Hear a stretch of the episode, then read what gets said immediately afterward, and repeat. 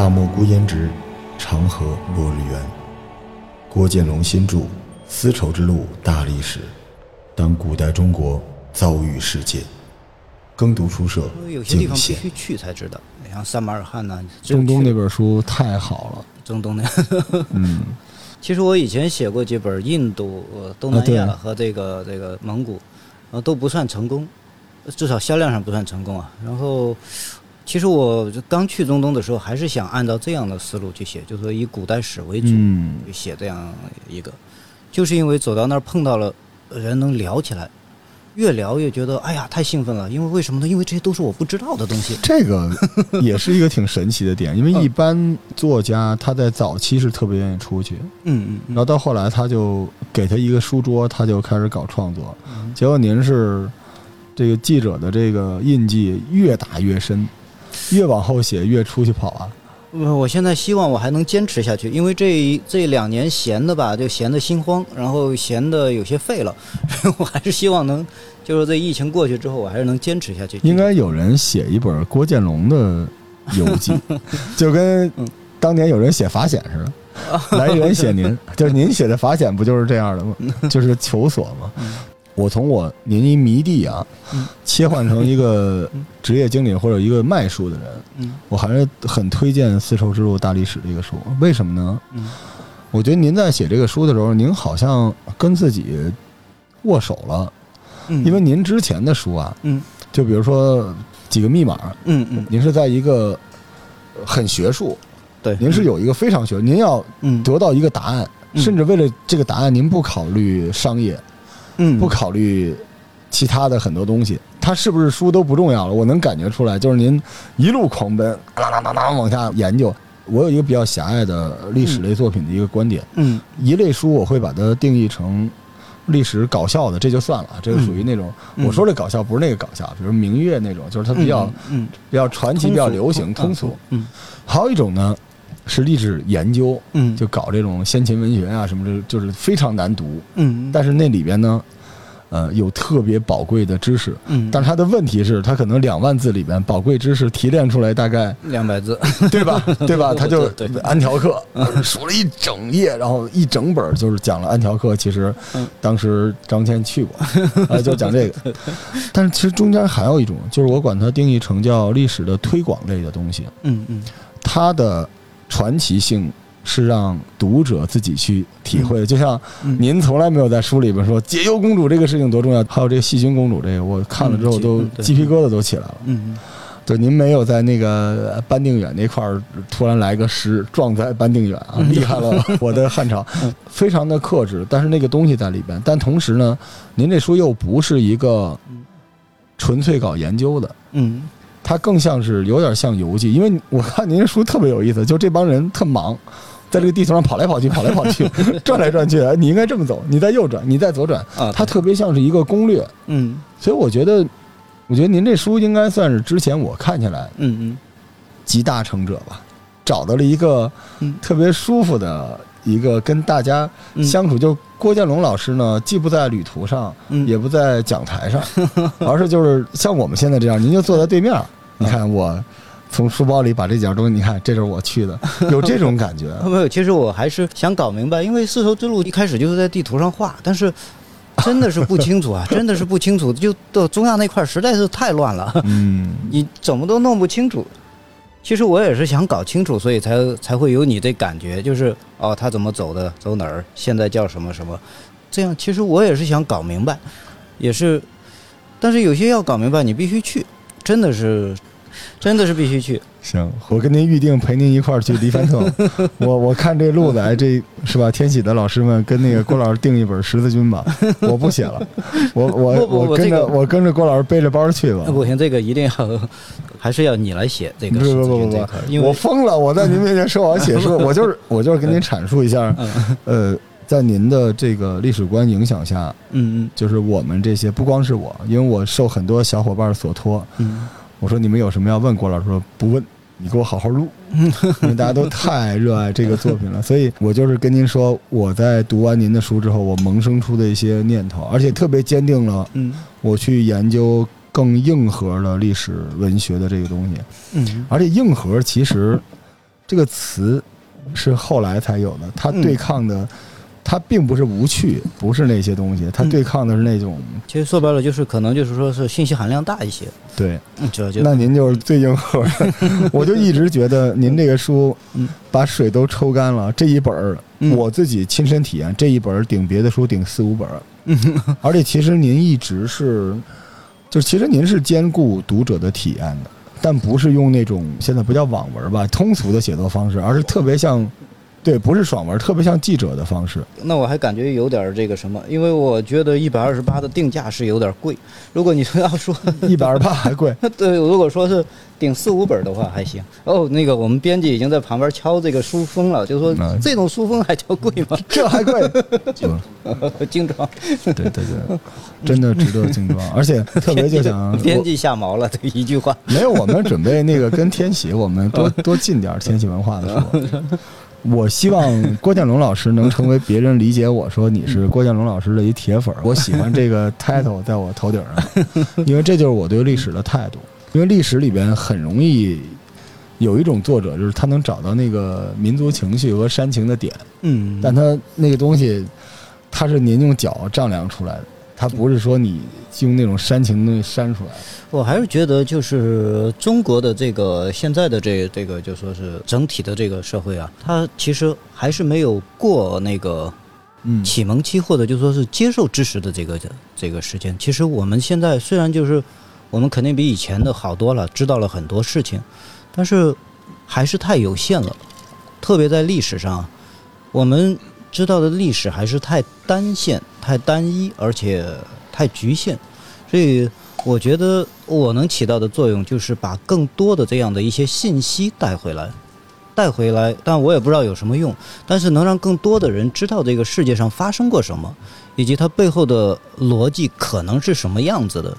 其实每一个人都是足够聪明的，你要相信每一个人都非常聪明，只要有足够的信息，他自己的逻辑他就会建立起更更宽容、更广大的一种、更广博的一种世界观，它就会自动建立起来。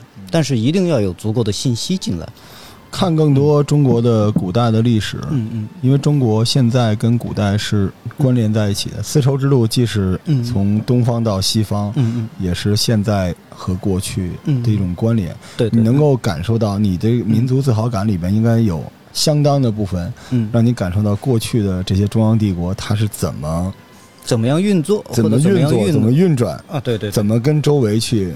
嗯不同的朝代它是不同的方法，就基本都试过了。对对，我觉得这种感觉特别特别神奇。啊，对，这就跟你做投资一样，是吧？你你见过了非常多的企业，在这个时候你，你看到这个新企业的时候，大致上知道有一个判断，这个企业接下来会怎么样。哦，它的这个呃团队怎么样，就有有一个判断，是吧？它的这个方向怎么样？但是如果你要是没有接触过，只是第一次接触一个企业的时候，他说什么你都觉得好，但实际上并不一定是这样，就是一定要有自己的一个判断。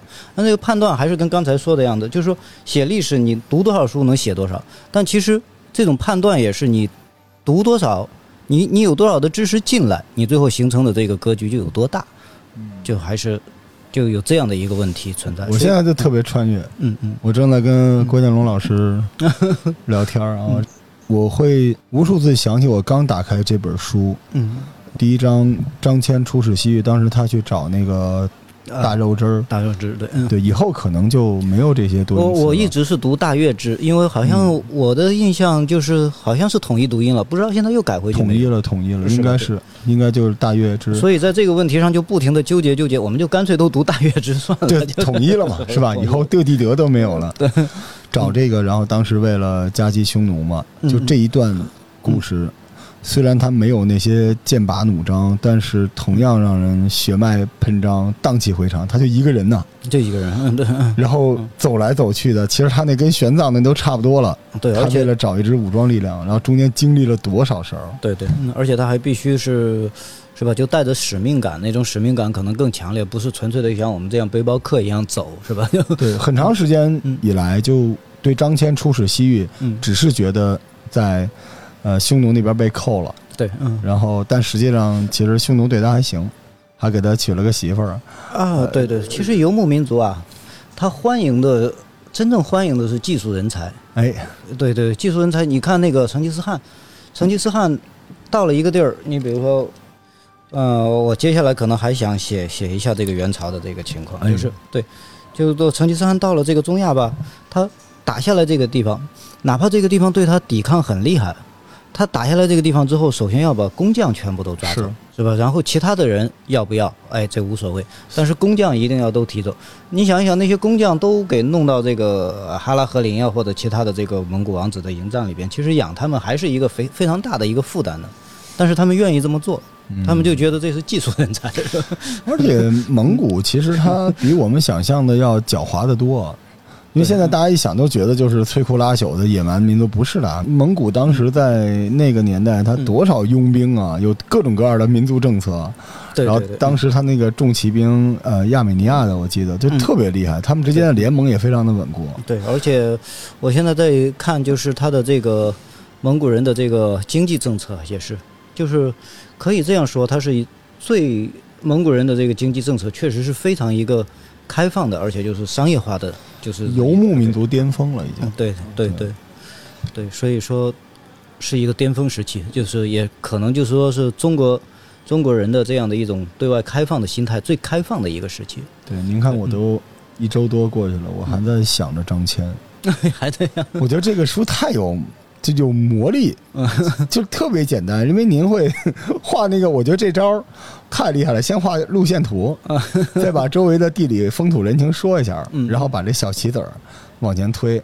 而且我觉得张骞太难了，嗯他其实是军事目标，他是一个军事目的，走一个又一个，一个又一个。嗯我觉得中国古代有多少这种伟大的外交家加军事学家，就这种就是背包客。王玄策、嗯班超都是这路子的。都是这路子。中国古代怎么会竟出这种大神人、大神仙一样？嗯，其实他也是经过了这个足够的历史淘汰，因为这一个民族啊，他总会。其实西方，我们可以再再看一下西方的这个例子，其实也有很多。你比如说，我非常呃推崇的一个叫、呃旅行家，就是阿拉伯旅行家，他呢出生在摩洛哥，也就是说世界的尽头了，等于是是吧？叫伊本白图泰。嗯，对这个人也非常厉害，他基本上，甚至他的旅游范围啊，比马可波罗还大。他是马可波罗的世界，他基本上都走到了。除此之外呢，他非洲的很多地方，一直穿越到黑非洲，穿越撒哈拉到黑非洲，然后东非这些地方他也走过。所以这样的旅行家也是，甚至我专门去这个呃摩洛哥的时候啊，到了丹吉尔这个地方，我还专门去找他的这个墓葬，因为听说他他最后的时候是回到家乡，死幸福的死在家乡嘛，所以我就回去找他的墓葬，然后竟然还能找到，就在那种蜘蛛网样的小街道里边，然后我就一直去找找找，直到对我我懂那感觉，呃对是吧？就是你知道那种阿拉伯的那种所谓的 Medina 那种是吧？就是就就跟我在那边找萨拉丁的墓是一样的。啊，对对对后来找萨拉丁啊，找到了赞吉的墓，但是萨拉丁当时在阿拉伯世界，因为他库尔德人嘛，他都不是个主流，嗯嗯到最后还是嗯就是拿破仑征服时期的一个将军，嗯，把他从一破棺材板里给弄出来了。哦是，然后那个时刻嗯，我特别能理解，那那感觉跟盗了墓似的，就是 你把一段历史就啊，就是这种感觉。对对对对对，我觉得那个那个太神奇了。对，所以说就是看到那个墓葬的时候就非常不起眼的，但是还给他留着的，而且你要知道，阿拉伯人的墓葬是一直一直是离这个居民区非常近的，是，要么就在城市旁边儿，你从城墙上就能看见的区域就在挨着，要么甚至他就是，你就跟现在伊拉克的，比如说摩苏尔被炸被炸平了是吧？很多人他被炸死在屋子里了，当当把他挖出来之后，就直接把把他的那个屋子平一平，就直接把他埋在那儿了。他的邻居还在继续生活的，旁边就是死人墓，但是这就是他们的一种做法。我觉得天启文化呀，嗯，孵化一个旅行项目，叫跟着郭建龙老师去旅行。就是你们就看见我背一包站郭老师面前，我们俩指着地上一小土坑，对，带上我们天启的小伙伴一起，就郭老师咱们就在那儿都不用聊，就是四目相对，呃，泪眼婆娑。你你想想那种感觉，我简直。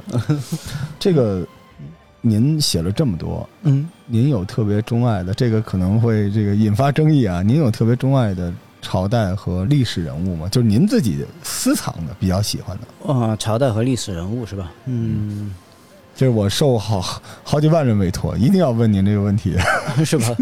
其实如果我要是在古代里边选啊，其实的我其实也没有什么呃特殊的，就是两个时期吧。嗯嗯，一个时期呢是这个北宋，在那个时期。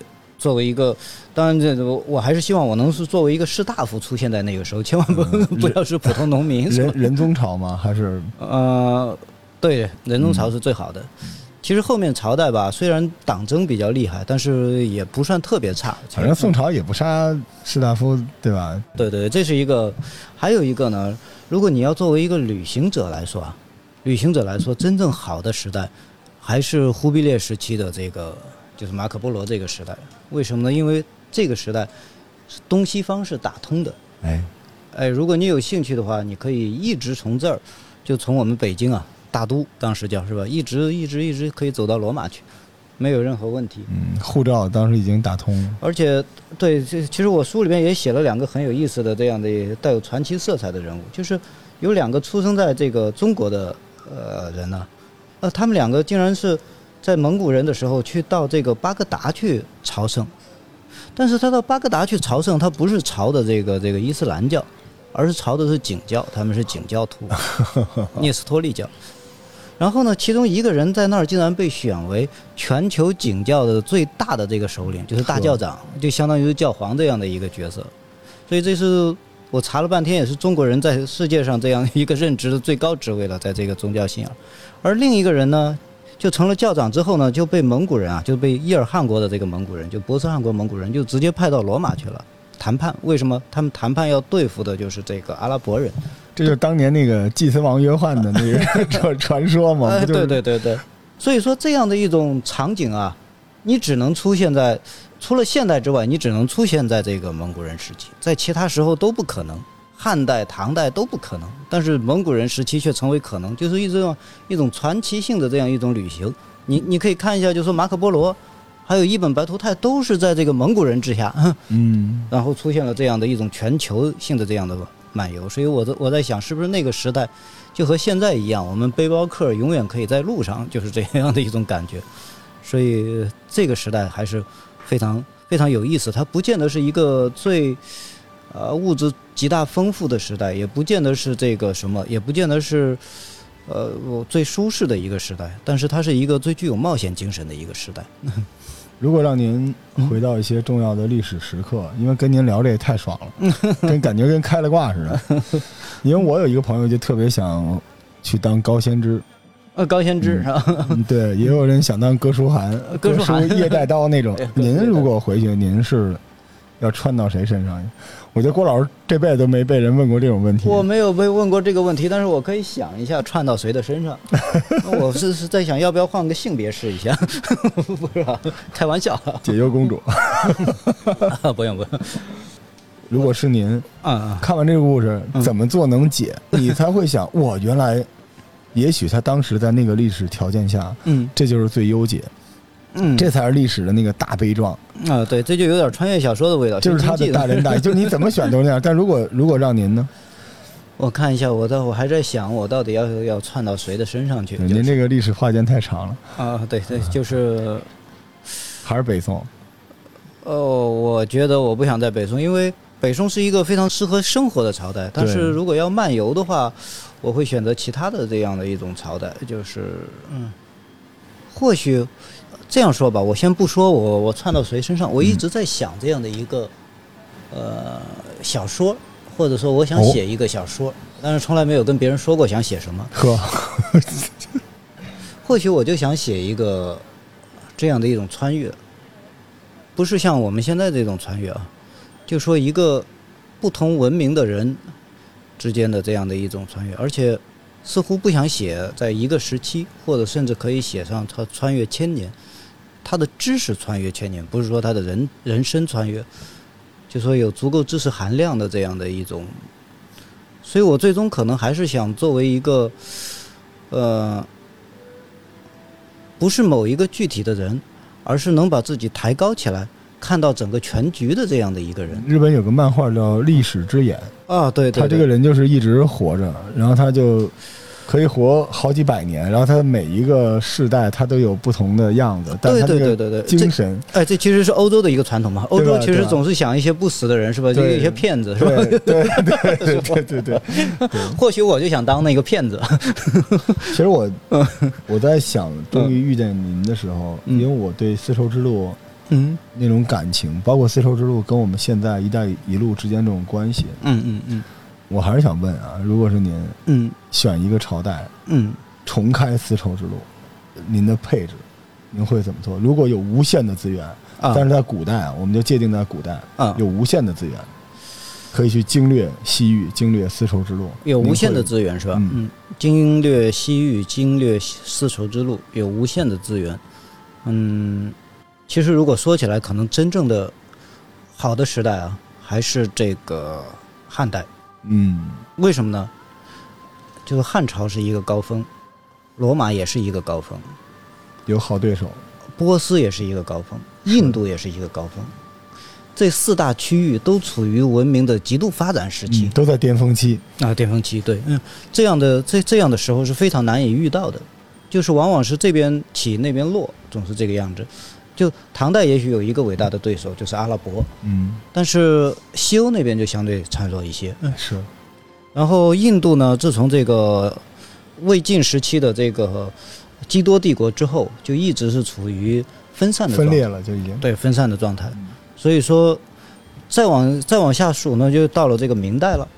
明代或许也也也也可以有这样，或呃元代至少是一个同，这这也是一个好的时代，是吧？嗯如果对于这个丝绸之路来讲，明代也是可以试图有所改变的一个时期。但元代您刷不出战功来，元代刷不出战功来 的，对对对，就得是当班定远嗯。在嗯，汉朝，对对对，然后迎上了最棒的对手，嗯，对，嗯，对，嗯。最棒的对手，他会遇到最棒的对手。嗯。但是如果他能接手的话，也是最棒的帝国，最棒的这样的呃人民，或者说是是嗯。最浪漫的帝王，对对对对，穷兵黩武，对对就是想把天下都变成自己的。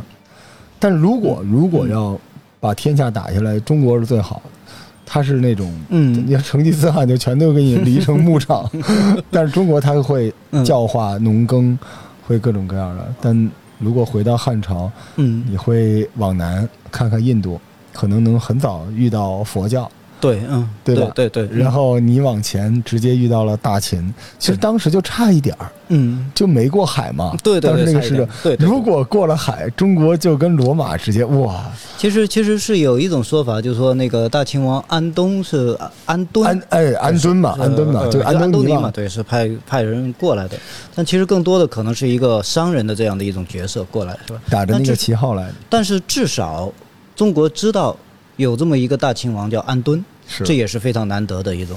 很有可能那边也有人知道。当时您不是在书中说到，都知道中国有长城什么的事情，嗯嗯，对，对，所以这些积淀才有后来有一段中吹的朝代嘛。文艺复兴之前，大家觉得哇，中国太好啊，了，对，所有人都喜欢那个，对对对嗯，中吹还其实和这个马可波罗也有很有直接的大的一个关系。是吧？但但是汉朝嗯是一个特别浪漫的朝代，就大家走来走去的那些小棋子儿，一路往那边儿。对，所以说我一直在说，就是说元朝是一个顶峰的一个时期，就是说对于丝绸之路来讲，但是它也是一个对于我们来说是非常呃有有一点悲剧的一个时期。为什么？因为它激发了西方人的这样的一种好奇心嗯和探索欲，但是它却压抑了中国人，就说女真和元朝的两蒙古人的两次灭宋。造成的中国人的这样的一种收缩心理，也是从那个时候开始，嗯所以它给东方和西方带来的这样的一种遗产是完全不一样的，这也是让我们感到遗憾的地方。这后来就都是防守型的，防守型的，因为朱元璋作为这个对抗蒙古人的呃打这个旗帜的人上来之后，必须采取这样的一种收缩反相反。对相反的这样的一种方式。就蒙古人做的这种开放姿态，我们都不能做，所以这这可能是一个比较悲剧的一个。当时的意识形态就是这样。呃，当时的意识形态就是这样的。即使他们问是不是朱元璋这个人不行啊，我说换一个人，在当时的意识形态之下，可能还会做同样的事情，也许会好一点，也许更坏一点，说不清楚。但是整体趋势可能不会特别变化。明明朝也比较倒霉，对，嗯，后边的遇上这阴阳，大汉时代这这一大堆这银子一进来，嗯，所对所，以他遇到的问题，所以这些问题在汉朝不用想，汉朝就是要不就把东西卖给他，要不就砍他。对对对对，整个这个汉朝就像一些新手出了新手村，进入了一个大时代，嗯，然后可以信马由缰，天高地阔，对。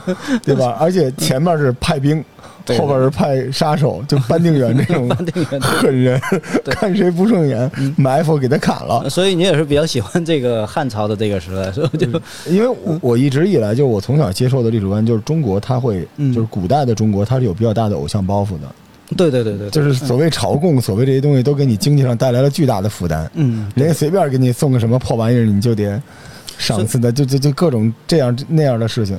对对对，嗯嗯但是在东汉，你能看到中央政权的狡猾，啊，对，就这种班超这种人是吧？就对，就是狡猾，对对对，而且还有耿恭。东汉还有这种我这种故事，对，所以说，所以说中国的这样的一些军事上还是这种军事家还是有的，包括这个王玄策这种是吧？就是嗯，甚至包括高仙芝，高仙芝的不管怎样，他留下了人类历史上最伟大的一场战役。虽然他后来失败过，但是他至少在那个时候是一种巅峰状态。就可惜最后这安史之乱一勺烩了，对对对，把唐朝所有对外的灭国级的将领就一勺烩了。一勺烩了，对。那之前，唐朝是一个多么有魅力，而且是一个其实有点像军事联盟一样的一个组织，有各种各样的这种军事贵族。所以说，如果没有安史之乱的话，可能还有的争；但是，一有安史之乱，就彻底的就这个吐蕃人在西域的这个发展就已经把它完把中国完全和西域断绝掉了，就对，就是打断了那条通道，打断那条吐蕃的崛起完全打断了。嗯对，所以的那条通道就丢失了很长时间，一直到宋代都没有这对，个。而且它不光是向西不行，向南也也是啊，卡住了。是啊，对，嗯，所以其实唐代和印度之间的吐蕃尼婆罗道存在的时间非常短。那条高速公路，您说的那条高速公路，高速公路，对，他想回来的时候回不来了，对对对对吧？然后最后就客死在哇！我当时看那段给我难受死了，是吧？就 因为我真的想到一个和尚，相当于他背着包我知辛苦说道他是要回家了，time to go home，然后走到一个公路上，他们说永久封闭，对对，大哥只能再走回去。哇！当时我看着他太难受了。你看人家玄奘回来的时候自己成网红了，对你看他回家都回不了了。对对，我跟大家说，这些故事其实都在丝绸之路大历史里面。大家想做播客呀，想写书啊，想了解这段历史啊，想拍电影啊，就拿这本书做基调吧。我真的强烈建议大家购买和阅读。这谢谢不是给您带，这是我天然属性，我就一定要给您带这个货。呃 最后一个问题就是您下一步打算干点啥？如果现在还不太能满世界跑的话，呃，最后，其实我现在就是有有两个方向吧，一个就是想那个刚才我们谈到的，但是还不成熟，所以我不是说不不透露，而是说不成熟的情况之下，我就不好意思，因为我还不知道能不能写，写得出来，写不出来，写出来之后是什么样子。如果不这有点以您的角度，一个郭式的穿越，就是绝对不是回到过去。绝对不是郭式穿越，但是肯定是有人物设计的，而且肯定会放在历史的场景里边，肯定不会用任何的玄幻或者这一类的这种科幻手段，嗯，但是一定要写得好看，而且一定要不仅仅是写一个时代，一定要穿。但是这种穿越不是说是那种玄幻的穿越，而是利用知识或者利用文物、利用地点来进行来进行一一些，就有点像破案的层层剥笋的这样的一种。但是我现在还想不清楚，所以还不敢说，就是有这样的，这是一种。对我来说，任何书一定要有足够的知识含量，就是要让人产生那种，呃，破案式的那种快感。如果做不到这一点的话，可能就没有太大价值。我我个人觉得是而且历史的破案的快感是真实的知识的，装不出来的，嗯是您自己本身就求索，嗯带着整个的这个书的线往前推。啊，对，就真实知识的这样的一种对，呃，逐渐的就利用真实的历史的往前推这样一种，但是现在真不好说，所以说，也许也许我说了之后等于白说，什么都拿不出来，完全有可能，现在是，所以只能看。然后这是一个方面，另外一个方面呢，其实我现在在也在考虑，就是写一种对书的一种形式，或者叫做双联的一种形式。就是对，比如说对，呃，对对对这个蒙古或者元代的这样的一种考察，我其实是可以写一本虚构和一本非虚构。哦，对，这样写虚构呢，其实就是看起来会比较顺畅。但是虚构里边用到的知识点呢，其实又非虚构又有一定的这样的一种解答，或者就是说这样一种形式。但是只是在考虑，也是非常非常初级。等着等着，就是说能落地的时候，我会跟 我会跟你们说，就是 我都挖出了啥？那这个我跟他们也都没怎么说过这些事情，嗯就呃，天喜小编的耳朵竖了起来。所以这两个因为太初级了，所以真的不好说。现在就是，但是我只要能落地的时候，我肯定会说的，这个肯定会告。嗯，即便是有虚构的人物进去，然后有一些演绎的人，但是它也它的功能也是能向你还原那个大时代。啊，对对对对，而且一定要是吊胃口的这种。但是其实怎么说呢？像我们这一代的人啊，对武侠，虽然现在武侠慢慢的不看了啊，哎是吧？我现在也有点看不起武侠了。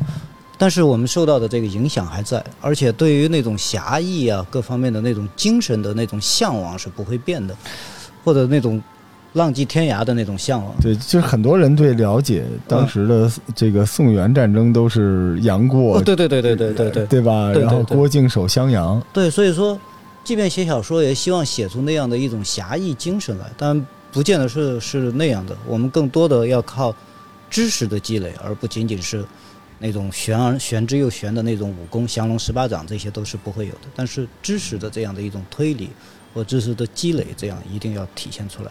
我是这样想的，但是现在还。也许在说大话，有一个西方写历史的人，他会讲说，嗯他在写历史的就像做一场梦，嗯他跟您刚才说的很像。嗯他写完这本书，嗯嗯他会不认的，嗯，你会不记得，对，但是他会记住自己的那个美好的梦境。对，在历史里边，他是自由的，走来走去的，能够看到走马穿花也好，还是怎样也好，能看到所有嗯。历史的那些细节。嗯。我当时看完那个时候，我就做梦了，我觉得我被托梦了。我梦里老梦见宋朝就是在嗯。在什么临安什么的一个一对工匠父子被抓到嗯。呃君士坦丁堡城下去去攻城去。嗯，每个人都有，对对对，就都有这样的一种穿越的。对，我真的觉得，因为因为这个完全有可能，但是他在您的这个地图上，我用您的地图我就可以画出来。嗯，因为如果当时他招收了工匠，嗯。工程器械的工匠，嗯。他带去当时长子长子西征牺牲的时时候，这序列物带到那边太有可能了，嗯，所以会有一个杭州人，嗯。他见过尼罗河，嗯。他也见过耶路撒冷，嗯也见过安条克，也见过嗯拜占庭。我好想哪天看见这个人。呃，如果我这样写的话，你千万不要认为我是盗的你的想法，作为一个男人都有的共同的梦想。我相信我能跟 呃跟郭老师聊的特别特别开心啊。然后郭老师这次在北京的行程，呃，呃，就是呃接下来应该十九号晚上的时候会有一场那个就是新书发布。其实，呃对这这本书到时候才算真正的发布吧。哦对，哦然后哇，好爽！我已经看完了，还被签了字。是吧？然后十九号之后可能就没有什么安排了，然后下个月的时候可能还会再来一趟北京。呃我一年基本上就是两三趟北京，一次一个星期左右，就是这是编辑给我的任务。但是除了对除了这个 除了这个时间之外，他们不怎么打扰我，也所以我非常感谢我的这个编辑团队，也是在这个方面，他们知道尊重你的这样的一种时间安排，但是呢又会利用最短的时间之内，那个来为你捧场，来为你这个做宣传。因为一个人他永远不可能生活在真空之中。我懂虽然我是呃不大在乎这个，但是从某种程度上来讲，我之所以能有这么安静的环境去创作，就是因为这些编辑所做的事情，以及他们给你做的推广，能卖出去一些书，才能做得到。您遇见了懂您的编辑，啊，对，对郭建龙老师的书，对于编辑来说，既是他们的硬通货，又是他们的私货。对我非常能明白大家为什么热爱您的作所以品。所以每一本书对他们来说也是一场巨大的巨大的工作量吧，就是呃编这种书可能是非常费劲的一。这个是的确的，我我觉得编您这一本书顶别人编好几本儿。啊，对对，对，经常会碰到他们就是查下面的这个资料，这个资料不对，嗯，这个资料不是出现在这儿，他们会嗯甚至每一条的这样的注释或者这样，他们都会一一的对过，所以这是一个非常巨大的一个工作量但对他们来说也是旅程。啊。对，我都想当郭老师的编辑，真的真的。哎，我有生之年我立个 flag，就是呃不用出出现在后边那个一大堆小字儿里边，算我一个，我这人生就哪怕是腰封写一小字儿，嗯，哎呦，真是太太幸福了。最后也希望大家能够关注天喜文化啊，一个是公众号，一个是丝绸之路大历史啊。当古代中国遭遇世界这本书，嗯，这马上就上了哈，现在已经能买到了吗？嗯对，现在可以在一些呃嗯平台上已经可以买到这本书了。我是硬带货，必须买，真的，因为实在是太好看了。就是所有喜欢历史类的，嗯你们遇到了一个特别好的时代，不像我小的时候只能去看二十四史，对对对，你们真的遇上，而且我觉得。虽然大家说现在阅读等等之类的有些问题，书店好像有一些问题，但是嗯。出版就是在越来越好，因为互联网不光让我们获得了更多的信息，嗯。而且让那些非常强大的作者、作家们，他们也得到了巨大的素材。当然，像郭老这种还得自己去跑一趟，这已经是非常罕见了，是吧？您是一个比较 classic 的历史的这个作者，对，对，其实我是比较喜欢斯文赫定啊、奥莱奥斯坦因啊这些人的。明白。我觉得在路上的这样的一些人是最有意思的，还是太感谢郭老师，希望有机会还能再见到您。啊，肯定会有机会。希望希望，因为这个就是您就是我这个通关的终极 BOSS，我实在是作为一个历史的职业读者，实在是特别特别的幸福。对，希望您您每一本书都大卖，然后谢谢。对对对，因为这时代就需要这样的扎实的东西。感谢各位的收听，感谢各位，谢谢郭老师，谢谢郭老师，谢谢谢谢，拜拜。嗯